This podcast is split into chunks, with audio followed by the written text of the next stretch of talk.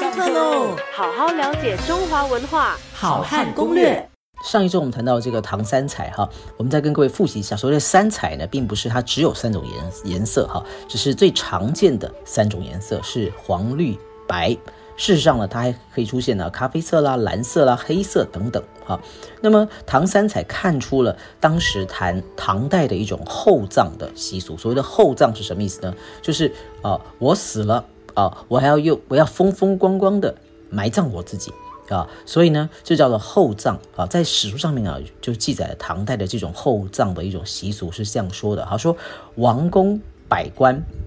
啊，那么他们敬为厚葬。王公百官敬为厚葬是什么意思？就是他们互相啊以厚葬为竞争啊，你买了什么，你添购了什么，你做了什么，我也要有，甚至我比你更多、更棒、更好啊。那么在史书里面还写，他说啊，这些偶像。马雕饰如生，跟活的一样哈。那么待以炫耀路人，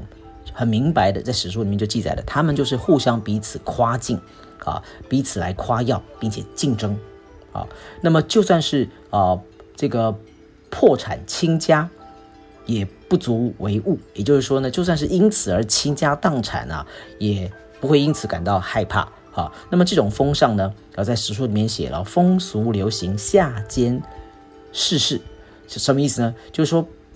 这种风尚啊，不单单呢是王公贵族而已啊，就连一般的读书的士子啊，就是读书人啊，那么也沾染了这样的一个气息啊。所以呢，这个唐三彩呢，啊，这个后来大量的出土啊，我们发现说，不不单单是在那种呃王公贵族的大的墓里面可以出土唐三彩哈，怎么连这种普通老百姓的小的墓呢，也出现了很多唐三彩。啊，那么早期呢，以这个古董市场来讲的话，唐三彩的价格其实是不是那么好的？原因是因为早期，尤其是在这个民国初年，还有这个啊，大概啊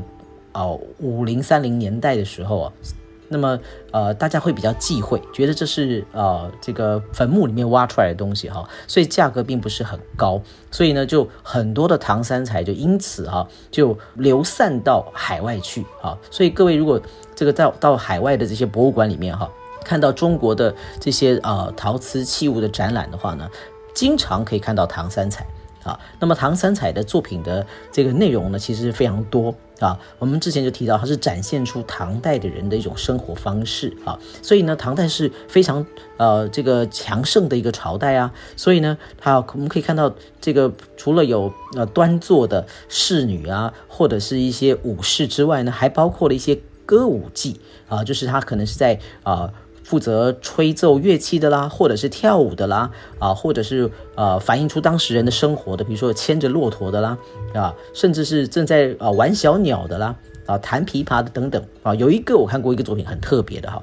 是三四个人哈一起呢坐在一匹骆驼上，啊，就是用一个大的那个啊座子哈，那么把这。几个人呢，把它撑着，然后这几个人呢就坐在这个骆驼上面哈，那么好好的坐着哦，然后每一个人坐着的时候呢，都在吹奏乐器或者是在表演啊，那么可以想象哈，这个当时的唐代的人的这个这种风气是多么的强强盛了哈，那么这个唐三彩的作品。为什么流流传这么广呢？不单单是它的当时最早的价格比较低之外，哈，它也是因为它的这个呃创作的内容面向非常的广，而且呢，呃，作品非常的活泼多多样，哈，所以呢就引起了很多的收藏家竞相呃征收啊，就是要抢着要收这个唐三彩，而且呃二十一世纪以后啊，大家根本就不在乎这些是啊墓葬里面的这些名器了哈，观念。改变之后呢，这几年在那个拍卖市场啊，唐三彩呢，往往往往都可以拍到非常好的